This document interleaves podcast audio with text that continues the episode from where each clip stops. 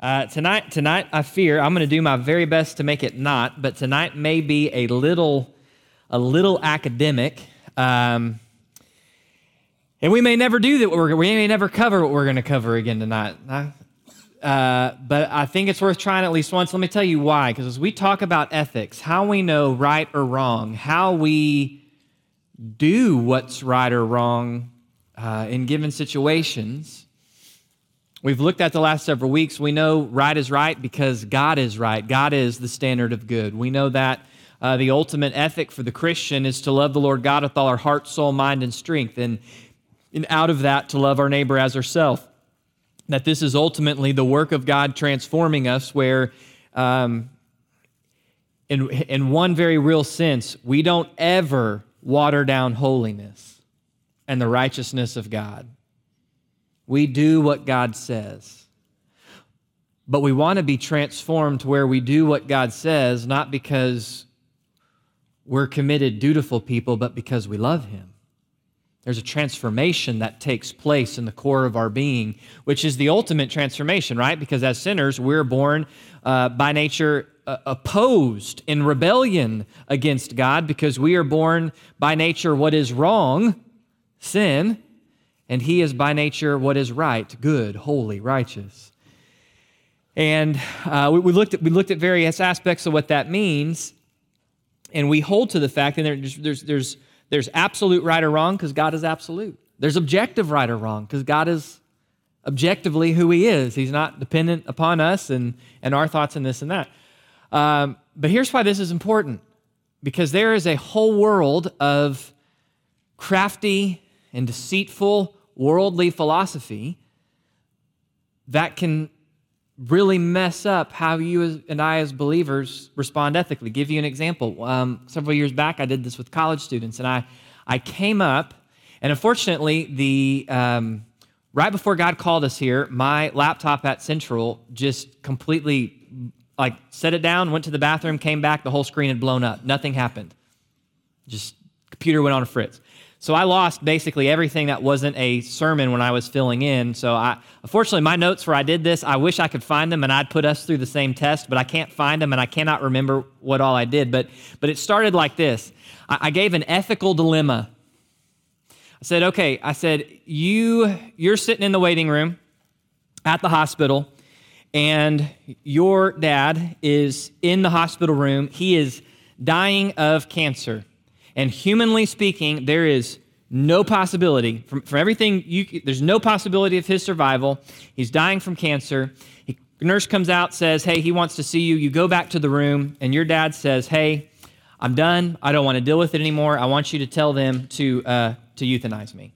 How many of you think it's right? Well, it, it was summer, so the only college kids at church in summer are the kids who've grown up in church. So all of them like, oh, yeah, that's wrong. That's horrible. Like, that's not right. And so I proceeded to do the same example four more times, every time adding one more piece of information to where we got to a point where I said, okay, you're sitting in the waiting room, you're seventeen years old, you've got one more year left to finish high school, you've got a ten-year-old and a five-year-old little brother and sister, your mom's passed away, so when your dad dies, you're the sole, you're the sole provider for your two siblings. Your dad's got an incurable form of cancer. He's going to die. Humanly speaking, there's no shot. Nothing else is going to work. He's going to die. He has a life insurance policy that will pay out upon his death four million dollars if he dies before six p.m.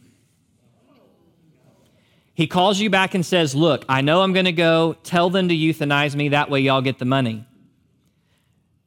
fifty percent of the room was split. Now, here's my point to them. I added details.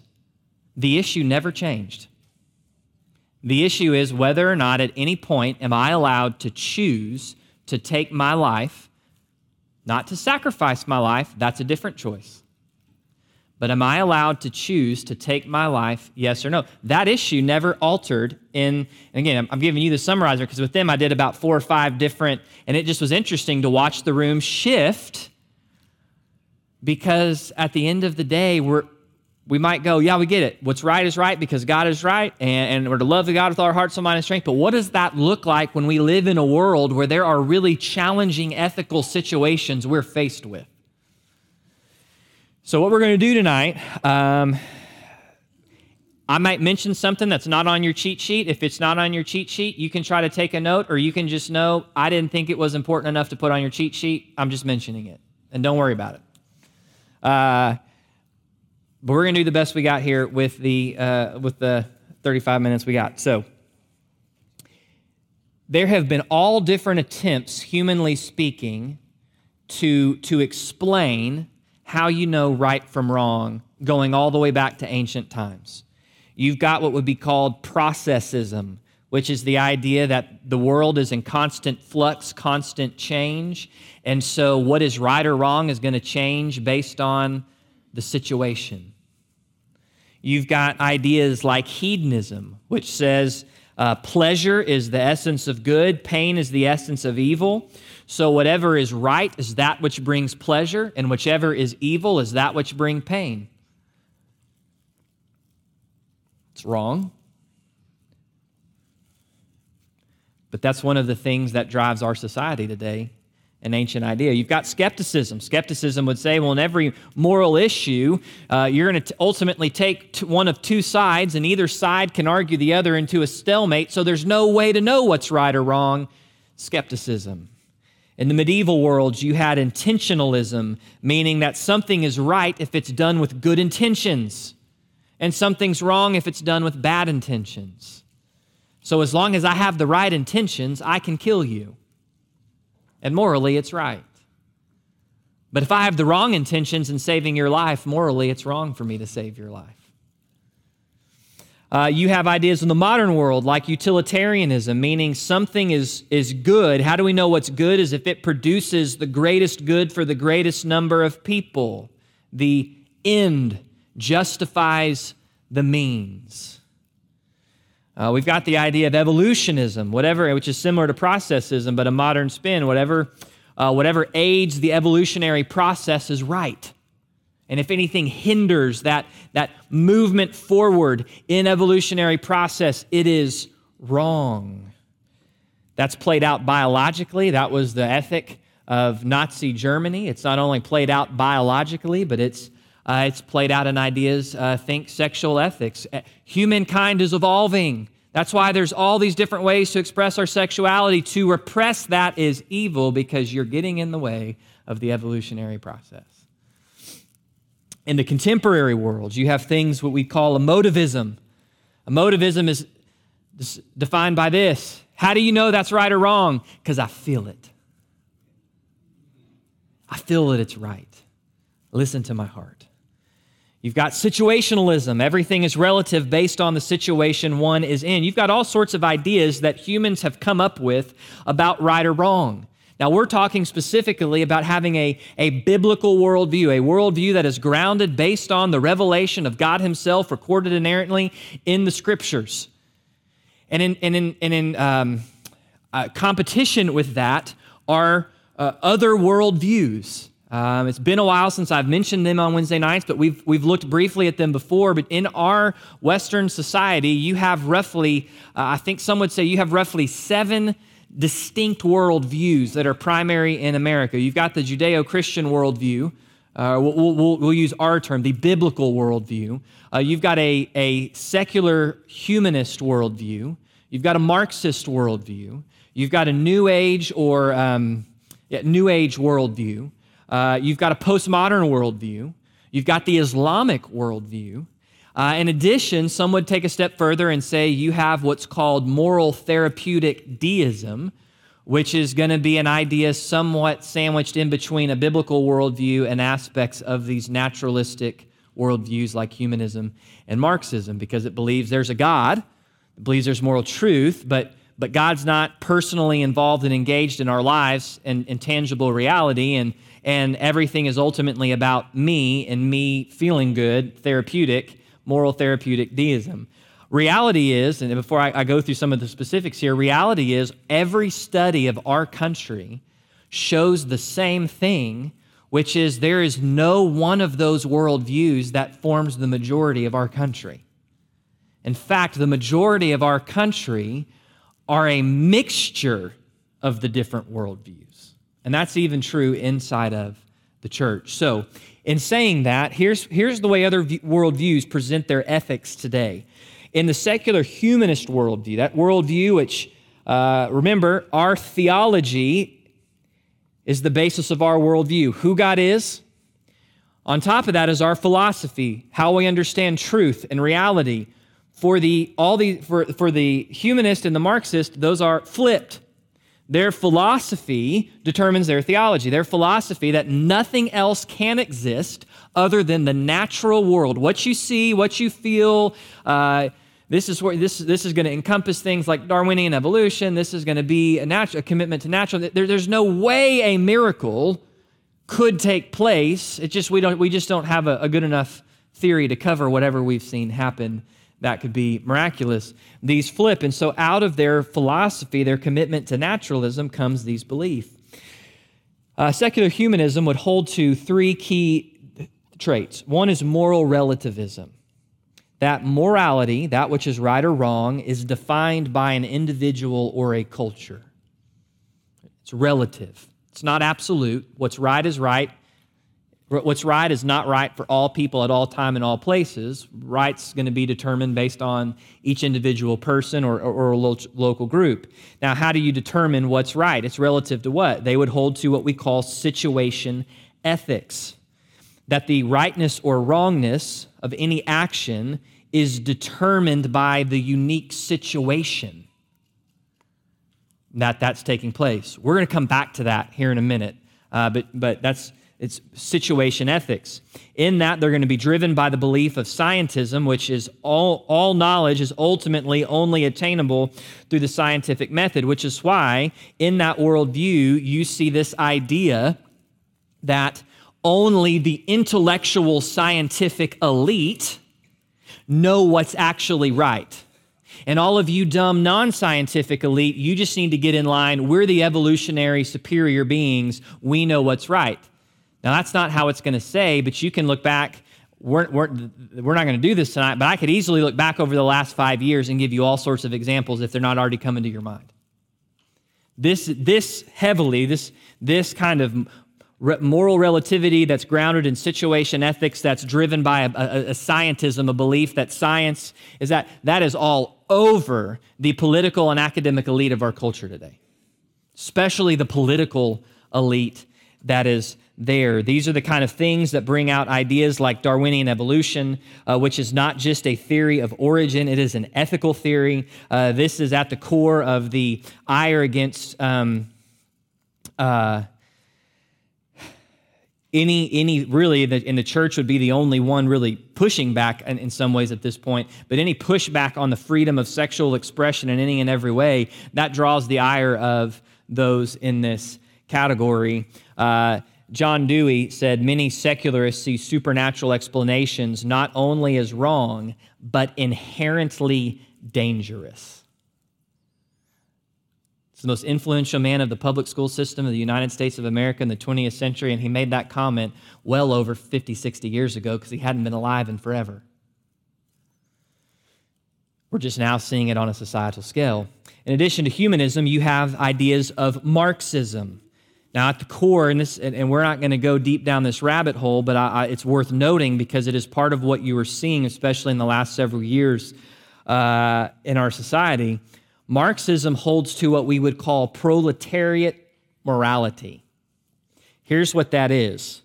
Whatever is good is that which advances communism, socialism, the proletariat, the working class.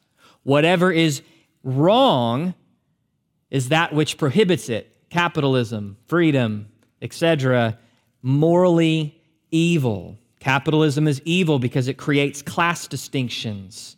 Society's always evolving. The next evolution is communism.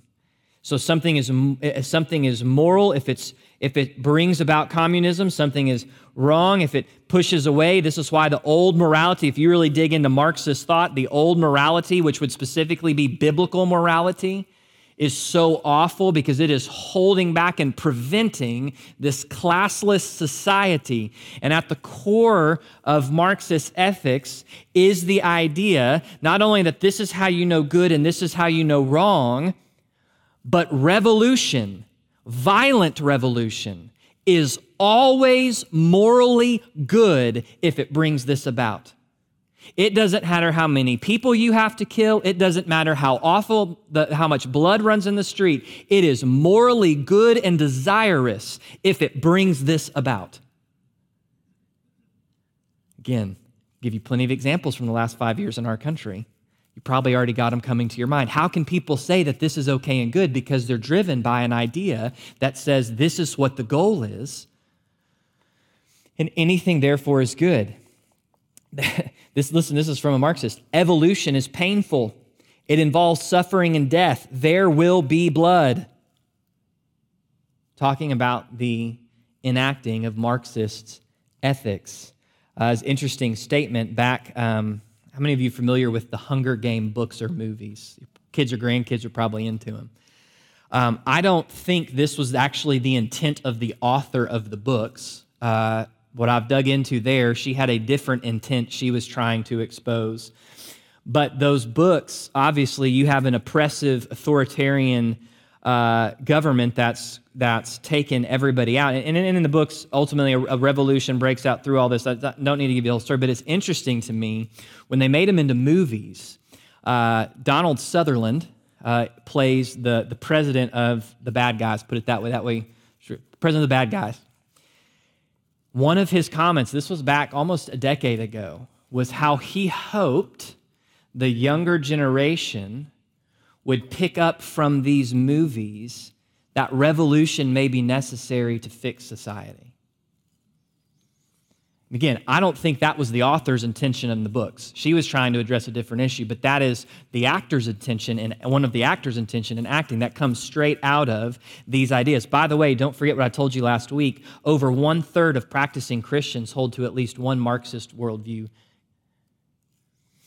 We got postmodernism. Postmodernism, and just to remind you, postmodernism was a philosophical movement from the Renaissance through World War Two. That was built on the idea, it came to really be built on the idea that man is the center of reality. From my own mind, from my own experience is how I understand everything. I don't reason from God to man. I reason from man to God, if you will. That's the classic analogy. And in that, the scientific method holds true. We're going to improve society. We're going to bring these technological advances. We're going to do all this stuff, and society is going to come to a place of utopia.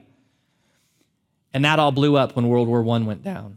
And all of those technological advances didn't bring utopia. They brought the bloodiest war the world has ever seen. And then twenty years, thirty years later, brought the, the even more bloodiest war that the world had ever seen. And so out of that, there was a reaction, especially in Europe, where they were ground zero battleground for all this, where they went, wait a minute, all this certainty of, of what science can do and all this objectivity, it's, it's all... Uh, it's it's all a bunch of hogwash. It's all a bunch of just, just lies. In fact, there is no certainty. Truth is relative. What is right or wrong is relative. Instead, it's just all about what individual little clusters, cultures, communities come up with. This is where postmodernism got its roots, which is why in postmodernism, how, how, what is right or wrong? Well, truth and morals are relative, but they're relative to your local community. So whatever your little cluster of community believes is right or wrong, well, that's what's right or wrong. Unless you're a Christian local community, and then that's got to go. Um, by the way, more than half of practicing Christians embrace postmodern aspects to their worldview uh, because this is so prevalent. Uh, New Age, the center of the New Age or, or, or uh, uh, worldview is karma. Now remember, New Age worldview really flows out of Eastern religions. And honestly, in our uh, most of us probably, I have ministered to a lot of Hindus, but the Hindus I've ministered to have all been people from India and Nepal. I don't meet a lot of Anglo-Americans or people who were born and raised in America of any ethnicity who go, yeah, I converted to Hinduism. So a lot of us may not run into as much the Eastern religion aspect of this, but those ideas, oh man, and, and at the core of the idea of right and wrong in, in the New Age movement is karma. It's karma. You say, well, give me the definition of karma. Well, it's the belief that good is returned to those who do good, evil is returned to those who do evil, whether it's in this life or the next. Because you got reincarnation in there. So karma will pay each back. So, but here's the challenge of karma in New Age right or wrong. So the idea is karma, but it's also relative. There is no absolute right or wrong. So how can, if, if I do right, how can I be repaid right when there is no objective right?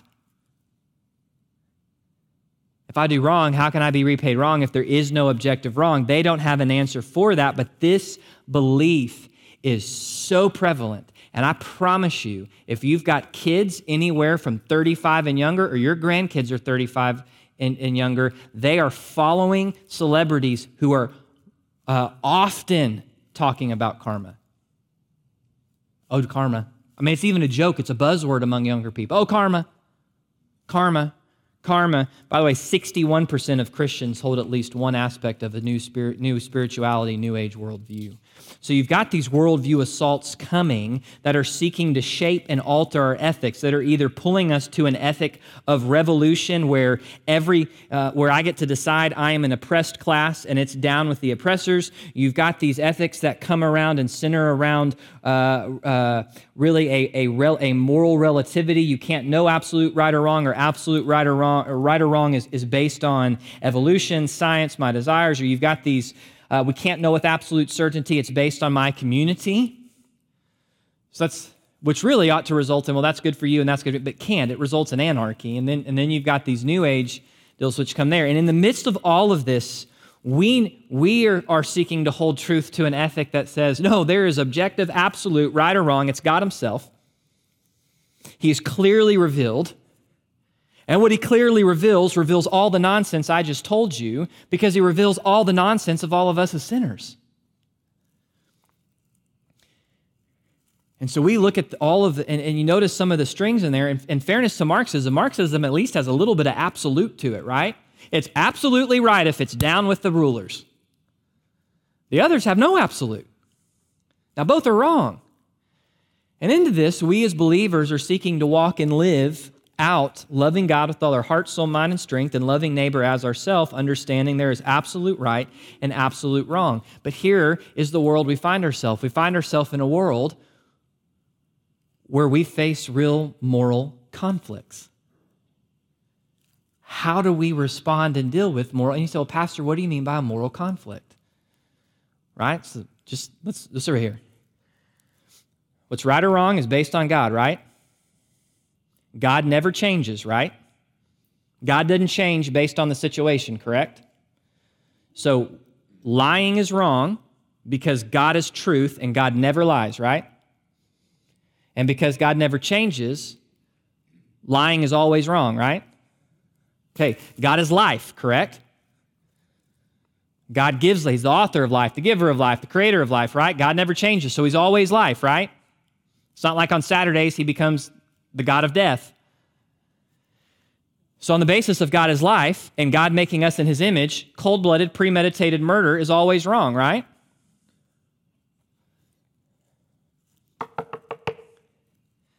Hey, we're with the S S. We're uh, we're taking Jews to the concentration camps, so we're going to snuff them out. Do you have any in your house? Can't lie. That's a sin. But you're also not supposed to aid in murder. That's a sin too. What do you do? Because that is the reality of the world that we live in. Now, by the way, there's a good answer to that. And that's what we're going to unpack with the last, we, we actually got twenty-five minutes till that clock reads five five. And it's in Scripture. Look with me, Exodus chapter one. Exodus chapter one.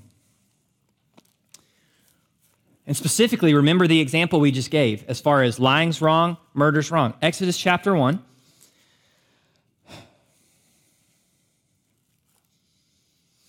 Verse fifteen, then the king of Egypt spoke to the Hebrew midwives, one of whom was named Shiphrah, the other was named Puah. And he said, when, when, when you are helping the Hebrew women give birth and see them on the birth stool, if it is a son, then you shall put him to death.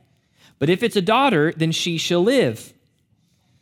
And notice, it's, that's there you're not even aiding. You're, you're, hey, hand off to my soldiers. It's, you, you put the baby to death. But the midwives, now catch the statement, contrast, so here's what the king says, but, contrast, the midwives feared God and did not do as the king of Egypt had commanded them, but let the boys live. So the king of Egypt called the midwives and said, why have you done this thing and let the boys live? And the Hebrew, the midwives said, the Hebrew women are not like the Egyptian women. They are vigorous, and they give birth before we can get there. Okay, so catch, pause for a second with me. Murder the boys. They go, mm, we're going to not be subject to the governing authorities here. We're going to defy the king's law. And then they're called in on it, and they don't go, well, king, we just won't do it. They go, dude, they're not like the sissy Egyptian women. Those babies are out. They, they, they lied. Now remember what's already said about these women. Why did they not murder these children? Because they feared God. So God was good to the midwives, and the people multiplied and became very mighty. Not only did their actions flow out of a fear, a, an awe-filled love and respect for God, it says God personally blessed them for their preservation of the lives. Hmm. Now, this is one of many situations of an ethical dilemma, if we're honest in Scripture. Thou shalt not murder. Abraham, sacrifice your son. Be subject to the governing authorities. Daniel, Shadrach, Meshach, and Abednego three times in six chapters go, sorry, won't do it.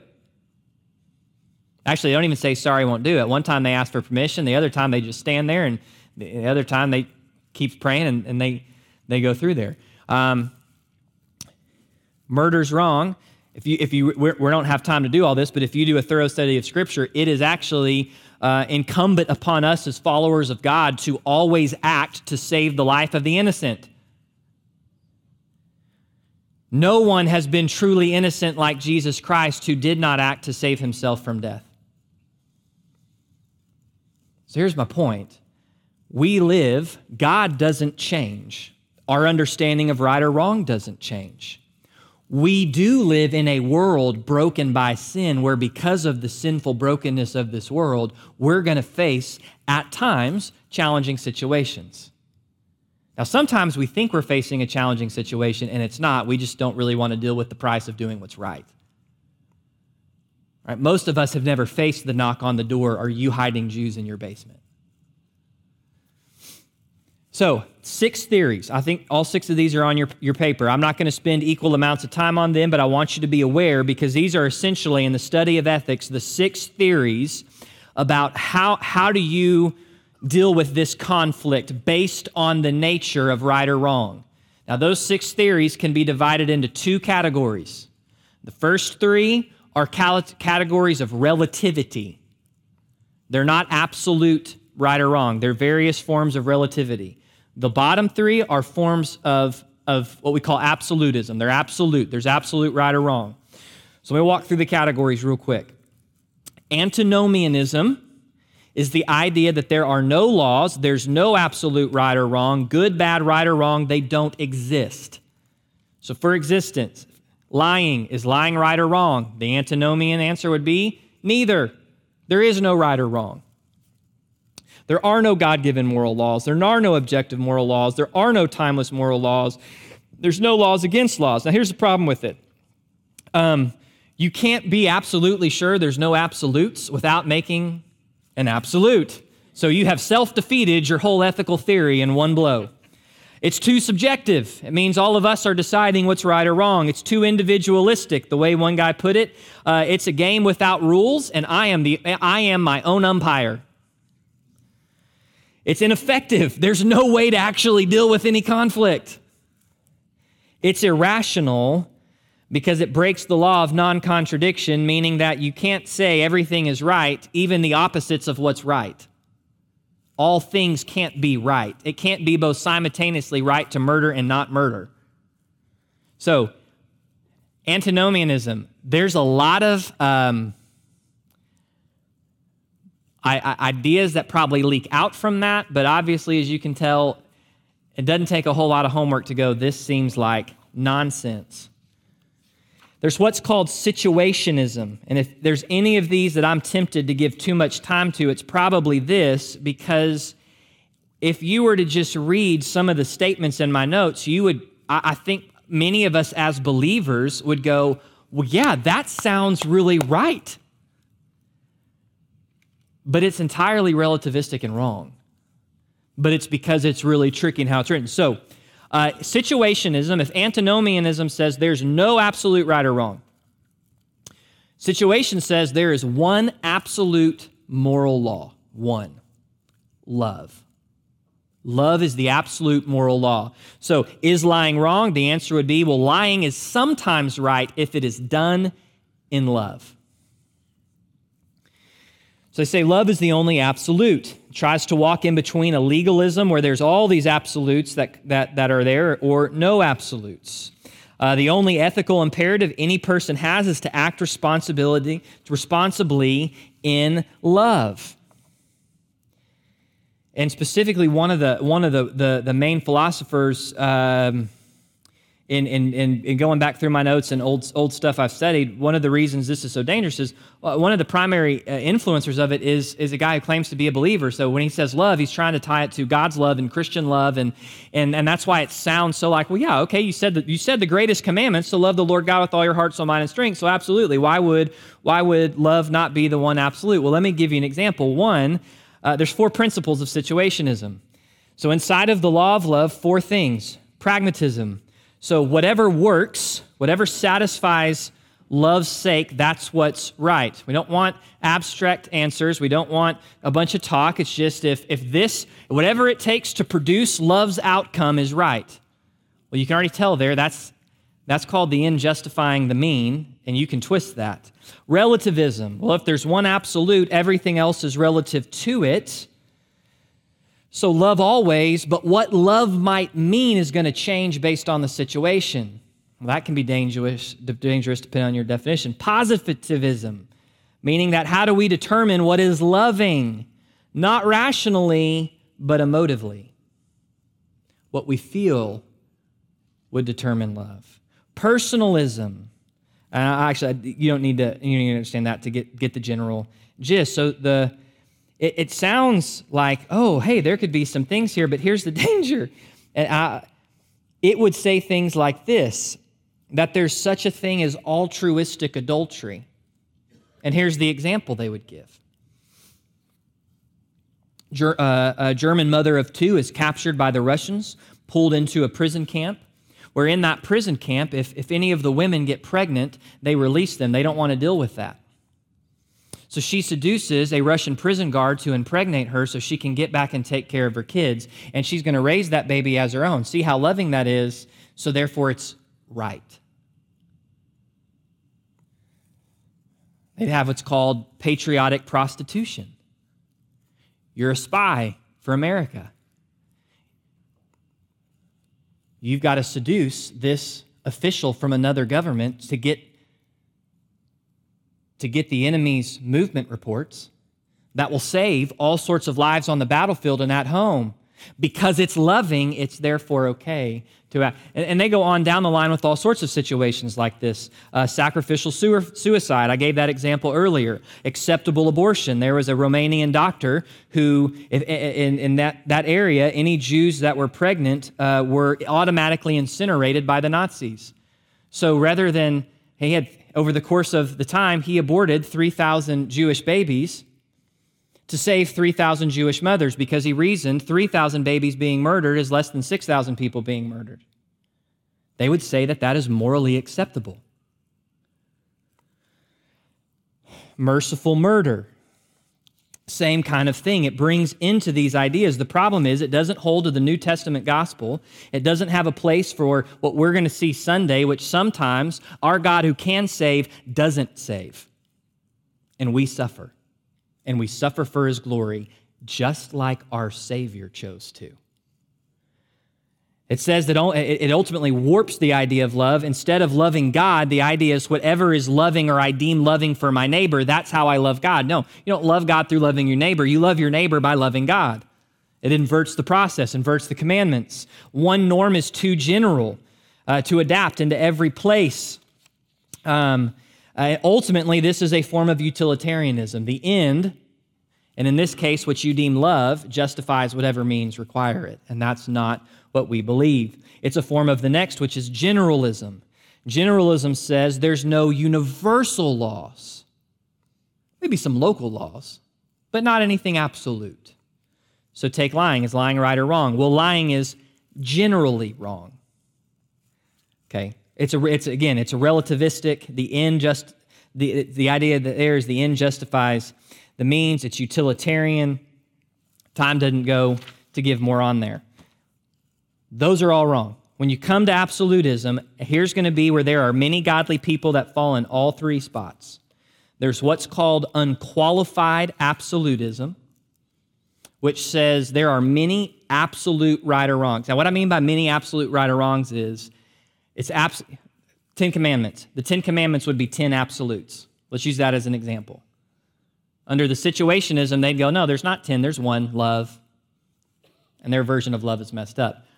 This would say that there's many absolute right or wrongs. Ten commandments, right? There's ten different right or wrongs. They're absolute. The unqualified uh, absolutionist, I guess would be the way to say it, says that there's many absolutes and they should never be broken. The only reason you ever find yourself in a situation where they where two seem to be in conflict, again, take the example, do not murder, do not lie.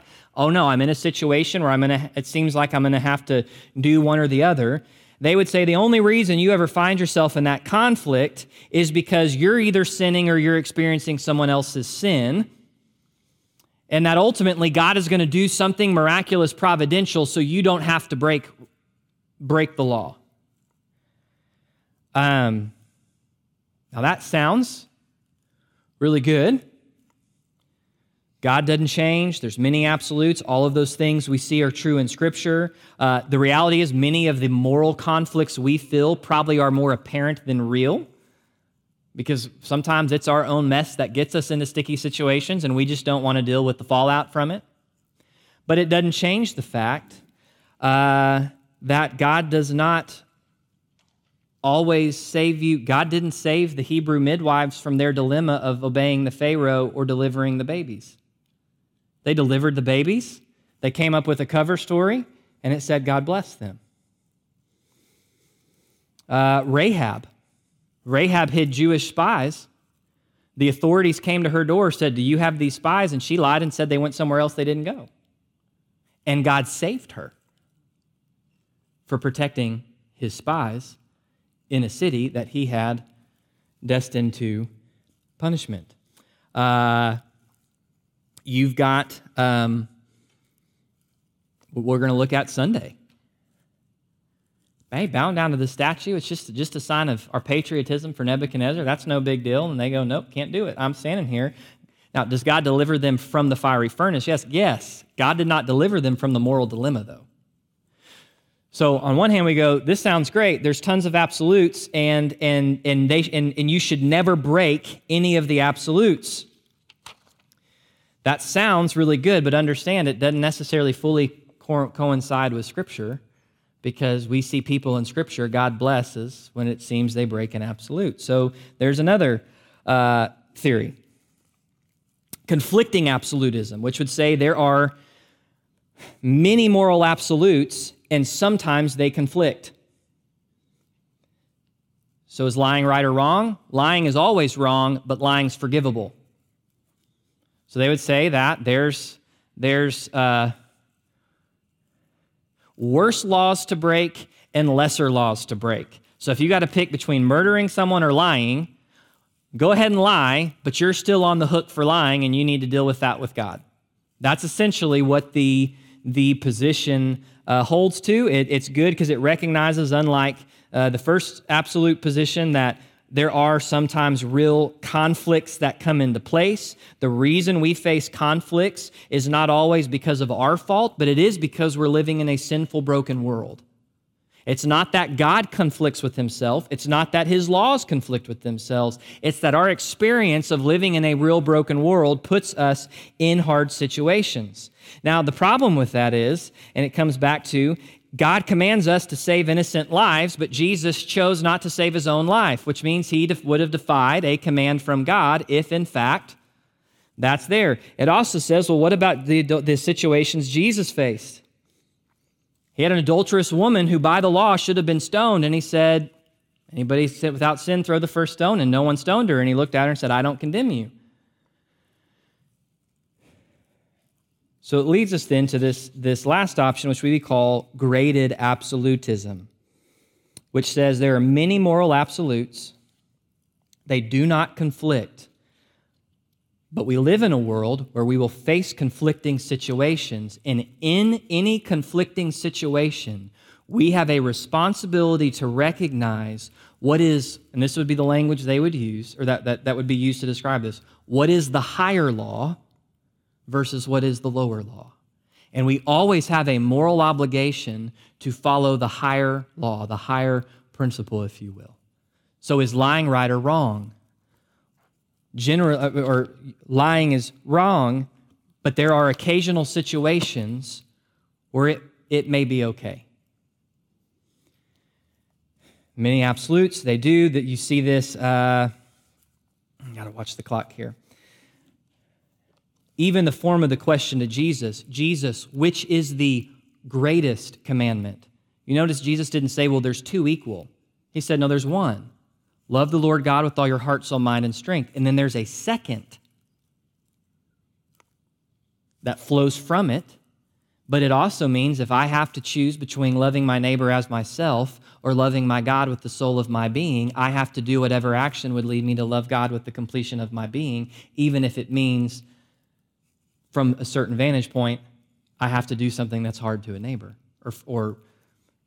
whatever down the line. You're going to go, Pastor, give me an example of that. I, I, I don't have an example of that. That was just off the cuff. I'll have to give me a second. Um,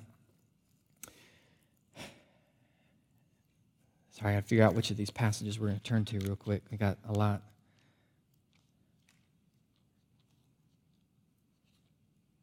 Let me turn. Give me a second. Matthew twenty-three twenty-three, looks what Jesus says, woe to you, scribes and Pharisees, hypocrites, for you tithe mint and dill and cumin and have neglected the weightier provisions of the law, justice and mercy and faithfulness. These things you should have done without neglecting the others. What does Jesus seem to say there? You're right. My law does say you should tithe, and you tithe with good stuff, but you've neglected the things that are even more important. You see commands like that in the Old Testament. What have I desired? Not, uh,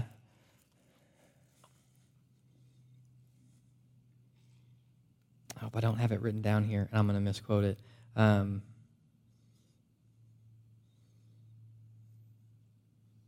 I'll find it. But passages where you hear things like, I, I, God has not desired, uh, say what?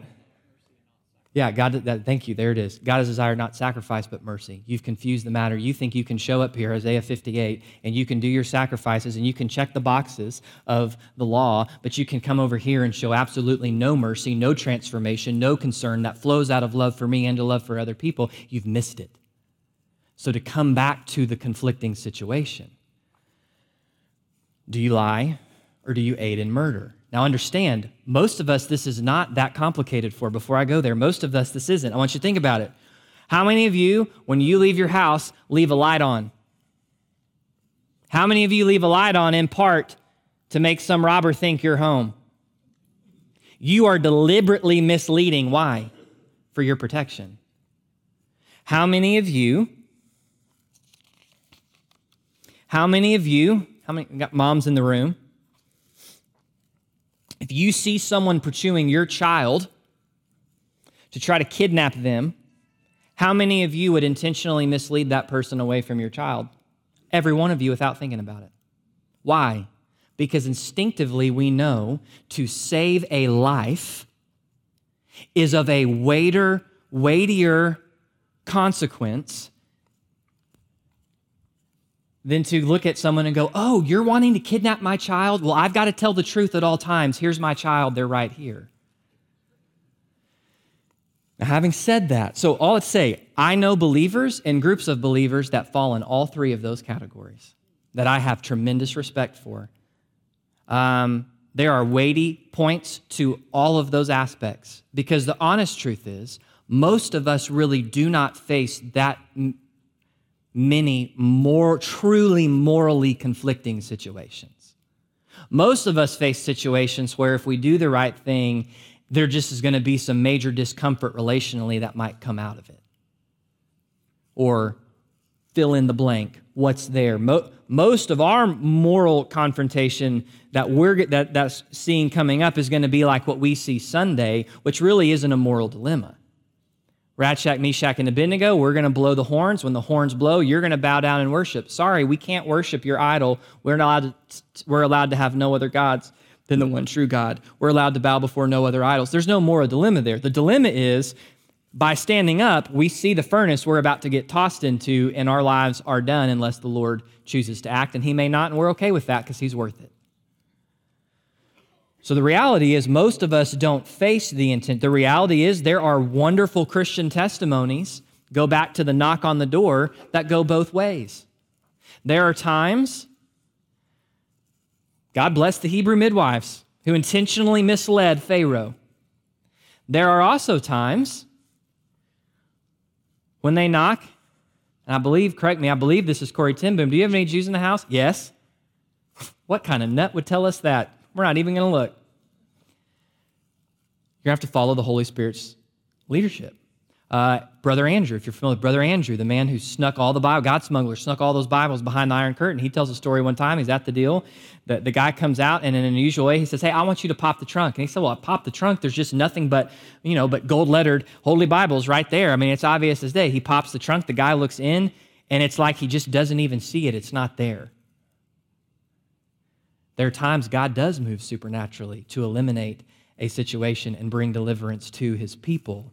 Um, so I, I just give you that to simply say we've had to move through rather quickly tonight. What, what we want to understand is when it comes to our understanding of right or wrong, right or wrong is absolute and objective because God is absolute and objective. We don't do situation ethics as Christians where, well, it's right over here, but it's not right over here, and the only difference is the situation. No. But we do acknowledge that we do live in a world where we will sometimes be put in a place where there is such a thing as a real moral dilemma for us. And in that place, essentially, you're going to have, as one of my professors put it, one of two options. One of three. God's either going to do something to deliver you, and the murder or lie option, you're going to lie and you sinned, so ask for forgiveness, and God's going to forgive you. Or it's not sin, and you're going to do it and move on. And then he said, you know, he, he said, my, one of my best friends, uh, he thinks it's sin, but he'd do it and wouldn't think twice about praying for forgiveness. I don't think it's sin, but I would be there praying for forgiveness nonstop for twenty-four hours after I did it. Here's the reality. There are absolute right or wrong. Scripture's clear on what they are. We're not left ambiguous on what is right or wrong. God's revealed it because he's revealed himself. Not only that, but he who has revealed himself lives within us to convict us and lead us in what we should do. It's always, by the way, always correct to follow the true leading of the Holy Spirit in every situation, which will never contradict his word. What we also want to acknowledge is we do live in a world where there will be some challenging situations, and there's a There's some ways to think about it. You asked me, Pastor, where do I land? I think you can see pretty clearly in Scripture there is the idea of, of higher higher and lower things, but I would also be one that if I was in that situation, I'd listen to what the Holy Spirit said. If I felt like lying was the right thing to do to save somebody's life, I'd do it, and then I'd probably be spending the next seven days praying and asking the Lord to forgive me because that's just the way I'm wired. But we're going to have to be sensitive to the Lord in what is there and how that works. All right, I told you I'd, I'd stop it. We're stopping. Uh, I'm sure there's a bajillion questions. You can feel free to ask me tonight, email me, text me. Uh, next week, we're going to truck on. We're not going to spend more time on this part of ethics broadly. We're going to truck into the incredibly uncontroversial topic of biology. And what is the biblical worldview there? Uh, it'll, it'll be good to unpack. We'll see how much time we spend there. So church family, thank you for being here. I uh, hope you're excited for Sunday. We're going to take a journey out to the plains of Dura, and we're going to see a hot furnace and find out what happens, what happens when you choose to stand when everybody else bows. So um, let me pray, and uh, be safe tonight. It's my understanding we've got some nasty storms coming back through with tornado and hail chances again, so praying we all uh, stay safe. So, Father, thank you for your word. Thank you that though we live in a world that can feel like we might face dilemmas at times, you have gone before us and you go with us. Your command to Joshua, Joshua was not to um, sit down and, and figure out every possible dilemma he could face. Your command to Joshua was, I'm going to go before you and I'm going to go with you, so don't you dare be afraid. Instead, you meditate on the law of my of my word day and night. And if you do that and you keep your path, you you you, you choose to submit your path to my word and, and follow me on the path I am leading you on, you said it would be well for him. And Lord, you say the same to us, except unlike Joshua, we have a full copy of the full revelation of who you are in the, in the Word, in our own heart language. We're not leading four million people to try to inhabit the promised land. And even more than all of that, Holy Spirit, you are God, and you live within every one of us who is in fact a Christian, to lead us and guide us to do exactly what you reveal in your word and you make clear, to do what is absolutely right. So Lord, may none of us walk out here with any ambiguity tonight. And if there's any questions that need to be answered, let's you bring those to light and let's answer those. But God, may we live as people who do not succumb to the relativistic, revolutionary lies of the worldviews of this world that twist and deceive and call wrong right and right wrong.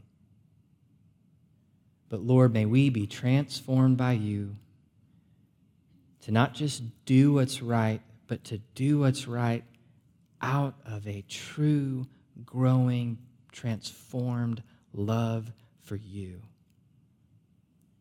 That if it comes to the point where the world drags us to the furnace, that if it comes to the point where the world drags us to the lion's den, that some of them would be depressed like King Darius because of the real genuineness of which you have so transformed our lives to love you, and out of loving you and being loved by you, to actually really love this world for your good in it. So Jesus, we look to you. It's in your name we pray. Amen.